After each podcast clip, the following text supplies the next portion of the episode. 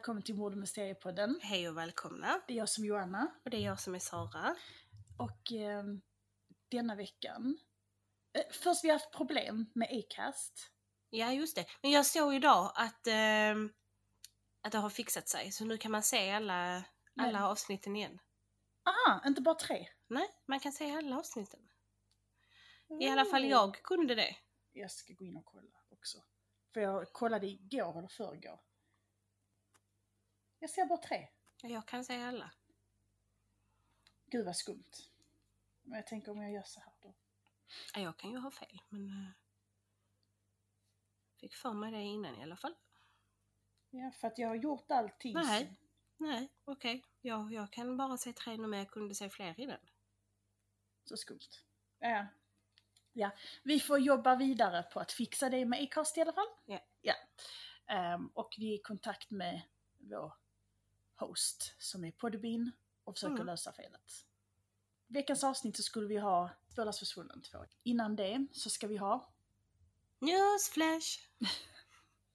egentligen... Lite sent så här kom, i, kom igång. Ja, Men, eh, ja. Jag tänkte först inte ha newsflash för att jag höll på med, med det fallet jag hade jättelänge. Eh, men jag måste ta upp det. Mm. För att jag hade ju om Scott Peterson ja, just det. för några avsnitt sen. Vad var det? Skyldig eller oskyldig? Det avsnittet va? Tror jag hette skyldig. Mm. Eh, och ehm, då sa jag ju att han, han blev dömd för mordet på sin fru, Mm. sin, gravi, sin gravida fru. Eh, och han blev dödsdömd 2004. Så han har suttit på San Quentin eh, Maximal Security Prison i California sedan dess, Mm. på Death Row. Okej. Men nu så har de tagit bort hans dödsdom. Åh! Ja. Så nu har han väl Alltså life in prison tror jag han har nu. Men hans advokater försöker att ge han att han ska få en ny rättegång. Åh, vad bra. För att den han hade var orättvist och den Mm. gick emot alla punkter i protokollet. Ja, just det. Det var ju den. Mm. Man bara ville döda allihopa. Ja. Så eh, det är det som händer där som en liten update newsflash. Jag ska prata om ett urfolk som försvann utan några som helst spår. Mm. Eh, Jag ska prata om urfolket Anasazi eller Ancient Pueblo, the Ancient Ones. De är gamla. Finns det ett nytt folk som inte är asian som heter? De de nya. Ja, ja, en ny version. Ehm, Vad heter de? Pueblo eh, 2.0? 2.0. Ja. Nej, jag vet inte faktiskt. Men detta folk sägs ha försvunnit från Colorado på 1200-talet utan att lämna något spår efter sig. Mhm. Anasazi-folket levde och bodde bland bergen i Chaco Canyon, New Mexico eh, och Mesa Verde, Colorado. Olika, alltså liksom clowner, eller inte clowner, men alltså Ja. clans Ja. eh, levde tillsammans. Eh, så det bildades stora så här familjegrupphus eller vad man ska säga Mhm. i så kallade pit houses. Jag kan dela bild sen på detta här för det ser faktiskt ändå rätt häftigt ut för de har byggt liksom sina samhällen bland bergen uppe på klippor. Mhm. Så det I ser... grottor. Mm, Mhm. typ. Men, men det, alltså det ser jättehäftigt ut. Mhm. Nog om det. nu vet jag hur Sara vill bo. Nej, inte riktigt. Eh, dessa byggde de på klipporna i Colorado-platån. Och tidigare hade de levt öppet i trakten. Men för att, eh, för att undvika liksom angrepp och attack och ha liksom större skydd eh, så flyttade de liksom upp på klippavsatserna och ja, byggde in sig i bergen. Mm. Och det kunde vara eh, cirka hundratals familjer i samma samhälle, eller i ett samhälle. Och de hade stor kunskap kring himmeln, alltså så här stjärnbilder och ja, massa sånt. Mhm. Eh, och detta har då återskapats i deras arkitektur. Mhm. Och deras bos- bostäder finns kvar än idag. Så att när man kommer till det här canyonområdet eh, så är det små, men som små samhällen i, på klipporna. Och forskare har länge trott att eh, Navajo-folket var ättning, ättlingar till Anasazi. Men Anasazi betyder i själva verket forntida fiender. Och eh, folk som associerar sig med Navajo idag vill inte kännas vid Sassi-termen överhuvudtaget. För att de var nog inte ättlingar utan det var snarare fiender. Så vad hände med Anasazi-folket? Mm. Ställer vi frågan. Dagens eh, Pueblo-folk har historier om sina migrerande förfäder. Men detaljerna i berättelserna blir noga skyddade, så det är väldigt hemligt. Mhm. Under, de under det senaste decenniet tror arkeologer att de förstår varför Anasazi flyttat från klipporna när de undersökt ruinerna. Och sanningen verkar vara mörk. Som i alla kulturer har krig och våld förekommit. Även kannibalism bland anasasierna själva har förekommit. Och man tror att det kan vara en miljöförklaring också. Mhm. Att eh, bland klipporna där Anasazi ska ha bott, i det här området eh, i Colorado, ska, an, ska då för tiden varit väldigt torrt Mm. och utsatt för extrem torka. Forskare stödjer denna teorin då de har studerat eh, trädringar och kommit fram till att mellan eh, 1276 till 1299 regnade det väldigt lite eller inte alls i området. Okej. Men det som är konstigt är att 1130 till 1180 var området också utsatt för extrem torka och folket som bodde där då migrerade till någon annan plats. Så att man tror att Anasazi kanske har gjort det också. En annan teori kan vara att något annat nomadfolk kan ha drivit ut Anasazi från sitt hem. Men till detta säger forskare att det finns inte några bevis för att nomadstammar i, i området ska ha gjort detta. Och att nomadstammar fanns inte alls i området. Eh, och om det nu skulle ha funnits eh, så skulle det varit så att detta nomadfolk skulle ha drivit ut cirka 10 000 tiotusentals Anasazi så skulle det finnas arkeologiska bevis för detta. Men det gör det inte. Mhm. Men är för- var platsen helt tom? Platsen var helt tom. Det att man driver ut någon och sen så inte tar över platsen själv. Det är därför att de tycker att det är konstigt eftersom Mm. att husen stod tomma. Tycker jag också. Ehm, så deras försvinnande förblir alltså det förblir ju olöst ja. för att man vet inte säkert. Men att vädret kan ha varit ett... Eh, Så att den drivit bort dem ja, därifrån. för att det har Mm. varit för torrt. Ja. Eh, jag tänker plantor och sånt kan, kan ju inte växa om det är extrem torka. Nej. Jag tänker man kan, inte, man kan ju inte heller plantera saker in i en grotta för där är det mörkt. Plantor behöver ljus. Mm. Alltså, så det är ju inget, inget bra område. Och vad tror du då har hänt? Jag tror tyvärr Eller du har, tycker det var så tråkigt så orkar inte ens tänka.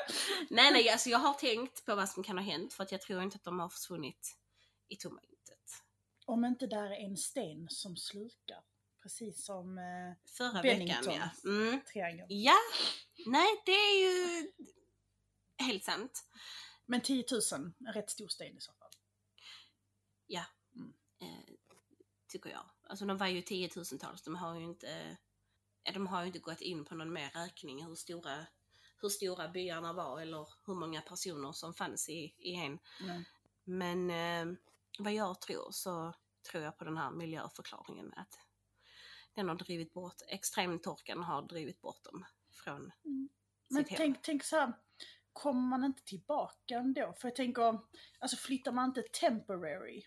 För att de har ändå byggt upp sina liv där, de har ändå byggt upp hus och hem och sådär. Så jag tänker, Alltså det kan ju vara så att de har haft alltid? Nej, men jag tänker att om de är så här, alltså har bott på den platsen länge, så kanske det finns någon, eftersom att det hade varit extremtorka ju något år innan, eller nästan hundra år innan. Mm. Men där kanske är någon, är kanske så långsökt, men att det är någon ättling från den förra torkan. Eller att det finns nerskrivet på något sätt fakta om extremtorkan tidigare. Mm. Och att skulle det hända igen så är de tvingade att flytta för att det kommer ta sig och så många år för, för det att regna igen eller något sånt. Hur lång tid tog det innan, alltså hur länge varade torkan? Från 1276 till eh, 1299. Det är ju en, 23 år? Ja. Jävlar. Och hur vet de det, att det var en torka så? För du, de eh, hade studerat eh, trädringar.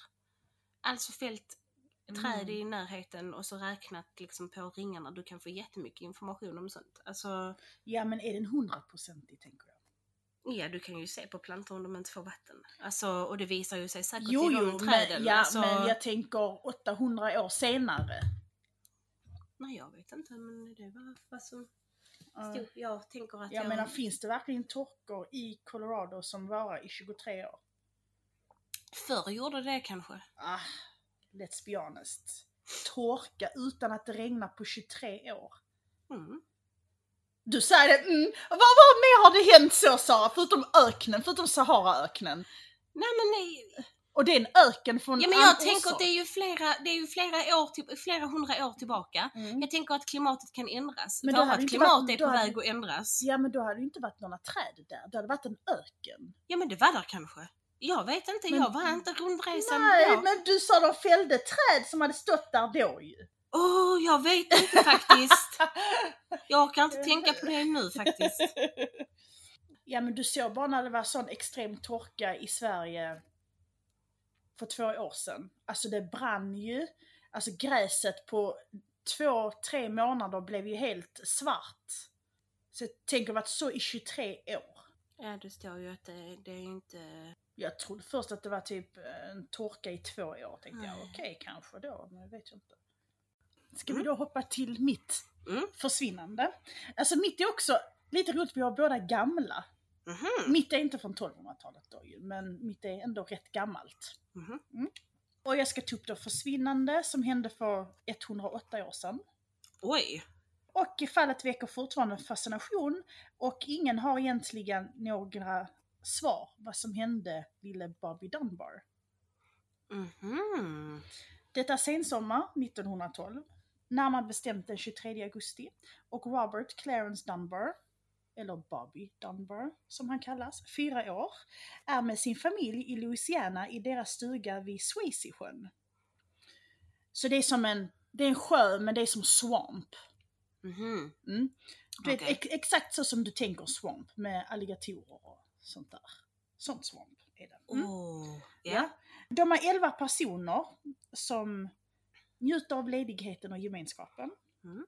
Det är Bobby, hans mamma Leslie, pappa Percy, lillebror Alonzo samt andra familjemedlemmar och vänner till Mm. familjen. Percy, alltså pappan då, är tvungen att ge sig iväg för att jobba och Bobby blir arg och ledsen för detta och tar sönder snöret på sin stråhatt i sin frustration. Barbie frågar sin mamma om han får följa med Paul Mitzi, som är familjevän, Mhm. till sjön. Mm. Som ligger i närheten deras stuga de har där. Mm. Paul och Barbie eh, står varandra nära och Paul kallade eh, Barbie för Heavy som ett smeknamn. Alltså inget, inget taskigt. Nej, så, nej. okej. Mm. För han var stor för sin ålder. Han var stor okej. för att vara en fyraåring. Mm. Så att Paul är mer som en storebror för Barbie. Barbie får tillåtelse av sin mamma att följa med till sjön. Och de är flera stycken som går ner till sjön. Så alla killarna som var med i sällskapet sticker ner till sjön. Och de gör detta medan Leslie förbereder lunchen. Eh, när eh, lunchen är klar så kallar Leslie in på killarna och de går tillbaks mot stugan. Mm. Paul Mitzi ska ha lyft upp Barbies lillebror Alonso på sina axlar och sagt på skoj Get out of the way heavy or I'll run you over. Och Barbie ska ha svarat You can't do it, you ain't bigger than me. Är en fyraåring med stråhatt. Så gosigt. Så, ja, så då om Paul pratade svenska så sa han på skojigt sätt Akta dig heavy eller så kör jag över. Ja. Eller går över dig. Eller vad ska säga. Ja. Och Barbie svarade Det kan du inte för du är inte större än mig. Detta sägs vara Barbies sista ord. Alltså när sällskapet kommer fram till stugan Mm. så märker Leslie att hennes äldsta son är borta. Så de andra har, antagligen har de kanske pratat mycket och sånt där så har de inte märkt att han har kommit på efterkälke. Men jag tänker det kan inte vara så långt från mellan sjön och huset heller för att hon kallar ju in dem. Det är inte som att de hade mobiler så att de Nej. ringde och sa ni kan, ni kan komma hem nu. Eh, Man börjar leta efter Barbie direkt såklart och hans pappa får höra om att han eh, har försvunnit och skyndar sig tillbaka. Eh, Man letar runt sjön där killarna har varit men hittar inte honom. Man börjar le- leta på vägarna i närheten ifall han har bara gått iväg. Ja. Och det var inte som det är idag, alltså motorvägar och trafikerade vägar utan det var ju häst och vagn. ja, okej. Mm. Ja, det Eh. sa ju sig själv, men... Eh, Som Lilla huset på prärien. Det är det jag tänker på när jag gjorde detta fallet. Mm. Den känslan. Mm. Mm. Man börjar söka i sjön ifall han har ramlat i och drunknat. Så man slänger ut dynamit i sjön då för att, du vet när det smäller, Mm. så om någonting, en kropp har fastnat och du slänger ut dy- dynamit i det området så kan det skaka loss den så att det flyter upp. Mhm. Men det enda de hittar var ett dött rådjur i sjön. Det var det enda de fick upp. Mhm. De ska också ha dragit ehm, på eh, sjöbottnen Ja, ja. Ja. med liksom typ krokar eller så för att känna efter dem där. ja, för det gör de vid försvinnanden. Ja. Sen var det ju, han hade den här stråhatten på Ja, sig. just det. Man köper en likadan stråhatt och tar sönder den på samma sätt, alltså typ vet, snöret. Ja. ja. Och ehm, lägger den på sjön för att se hur lång tid det tar för en stråhatt att sjunka. Mhm. Och den höll sig flytande i flera timmar och de började leta omgående. Så hade han drunknat och han, i och med att snöret var sönder, Ja. så kan han ju inte knyta den under hakan. Nej. Så om han skulle drunknat eller bli neddragen så stannar ju stråhatten på ytan. Ja, precis. Mm. Eller på land om han har tappat den på land. Alltså Ja, också- exakt. Ja. Mm. Så då, i och med att de började söka efter han omgående så borde de ju sett hatten. Jag menar en stråhatt sticker ändå ut i naturen. Ja, och som du sa, den flyter ju. Så... Ja. Eh, Man fångar även in eh, flera alligatorer för man misstänker att kanske han har blivit ett byte för någon alligator. Åh. Och man skär upp dem men hittar inga rester i någon av dem. Stressen av att inte hitta sin son gör Leslie sjuk eh, och hon och de flesta i sällskapet reser tillbaka till Opepalooza, Louisiana där de bor. Paul och några andra av killarna stannar kvar och fortsätter sökandet ett tag till. Man hittar fotspår som har gjorts av nakna fötter som leder från sjön där killarna höll till, till ett tågspår. Nu börjar man titta på att kanske han har blivit kidnappad. För han går inte att hitta någonstans i området. Och där finns inga, inga spår alls efter honom. Det är oklart om fotspåren som hittades tillhörde en fyraåring eller en vuxen. Det fick jag aldrig reda på. Okej. Men Barbie var i alla fall barfota vid tiden av försvinnandet. Men man tror att någon har lyft iväg med honom och gått längs tågspåret. Ah. Var den nya teorin då. Opelousas-polisen meddelar nu andra polisstationer i Louisiana att eh, om de ser en pojke som liknar Barbie så ska de meddela dem. Mm. Tryck upp kort med bild på Barbie och vad man ska kolla efter. Så på kortet så står det, Barbie Dunbar, ålder 4 år och 4 månader, stor för sin ålder, satt men inte tjock, runda blå ögon, ljust hår och väldigt ljus hy med ro- rosiga kinder. Han har blivit bränd på vänster fot som bebis och har ett ärr på stortån. Och stortån är något mindre än stortån på höger fot. Han hade på sig en blå romper, en stråhatt och inga skor. Jag tycker det är roligt. Ena stortån var större än den andra. Ja. Mm. Det kanske inte är någonting jag hade kollat på om jag hade... Men antingen känner de sitt barn väldigt bra, så att de kollar in varje detalj. Mm. Men annars tänker jag typ om ett födelsemärke på näsan eller eh, två olika färger på ögonen eller någonting. Mm. Många i deras hemstad, Opelousas då, samlar ihop pengar för att eh, ge det till den som lämnar tillbaka Barbie i livet.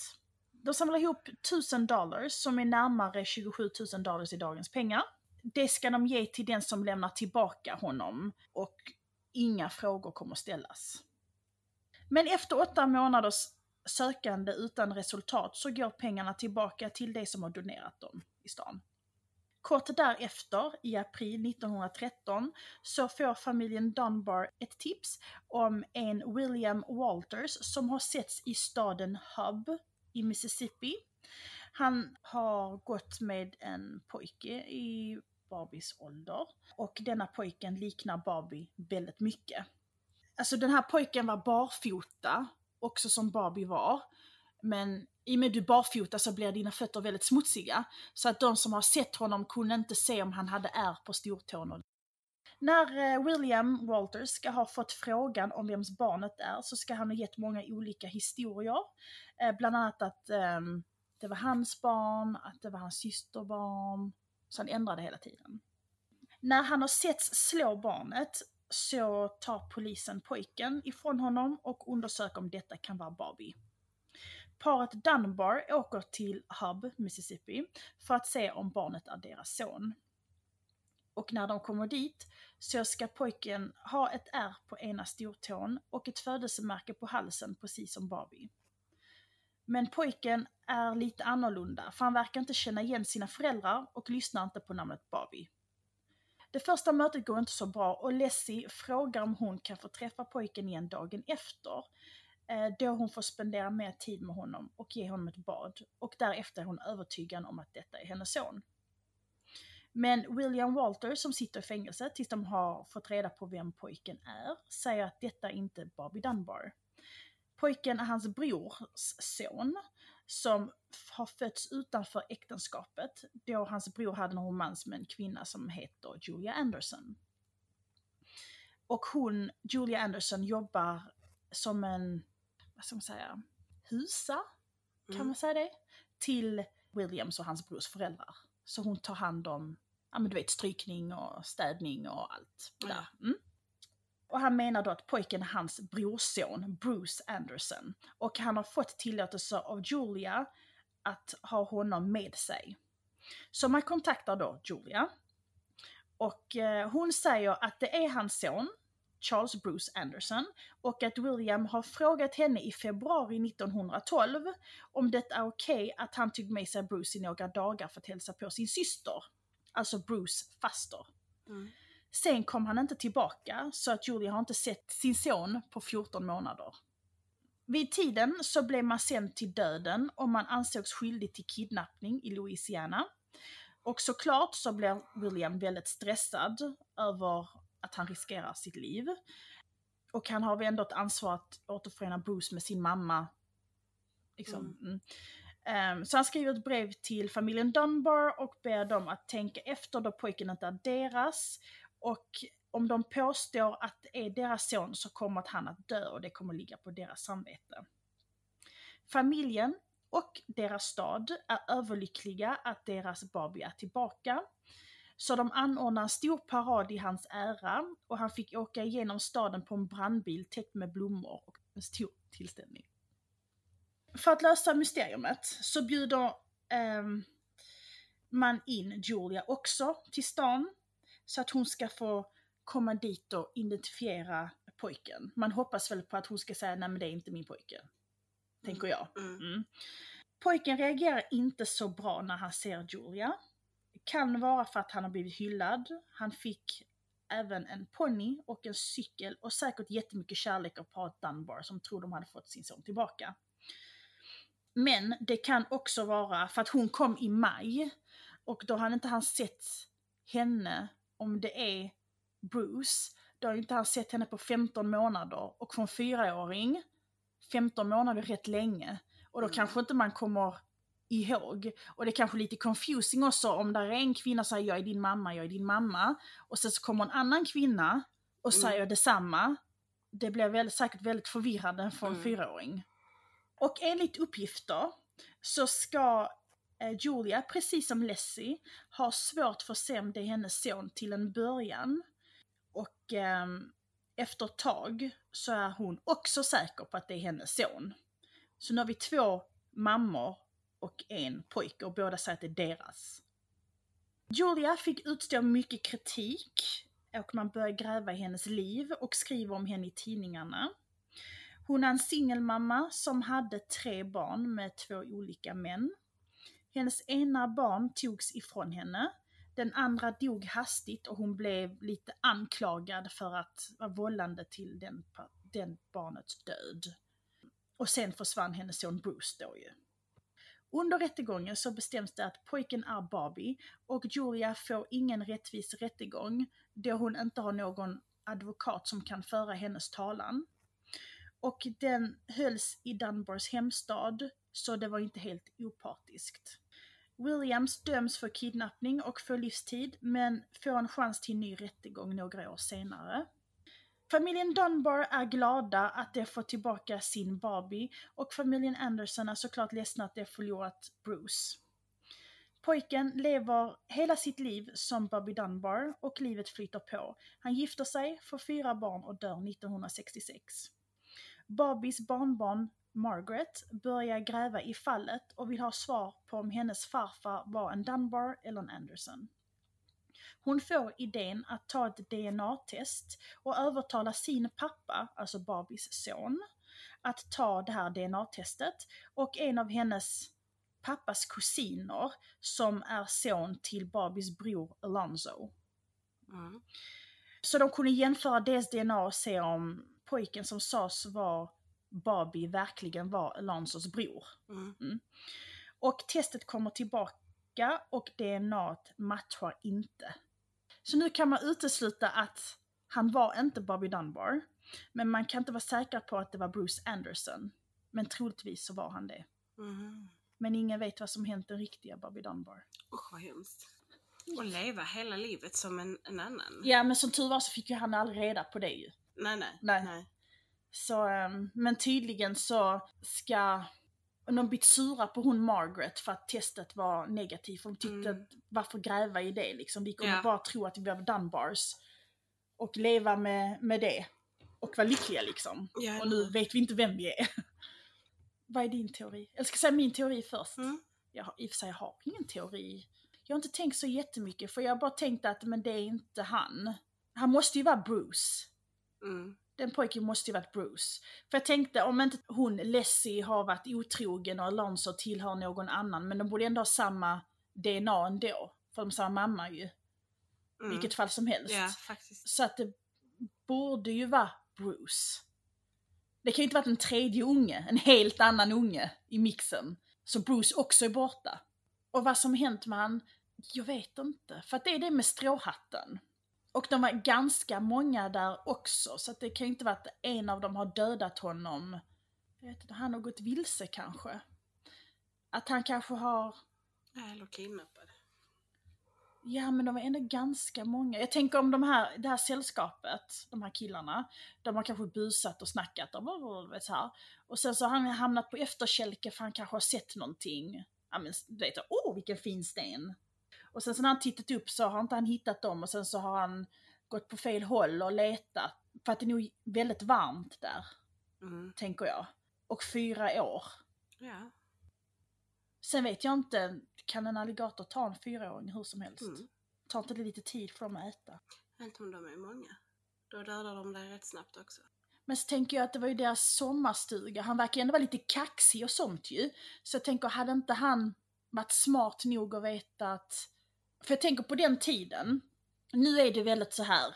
Åh, åh nej, föräldrarna hela tiden över sina barn och, och eh, du vet, sitt vid din platta och barn lär sig inte hur de ska ta hand om sig Mm. själva.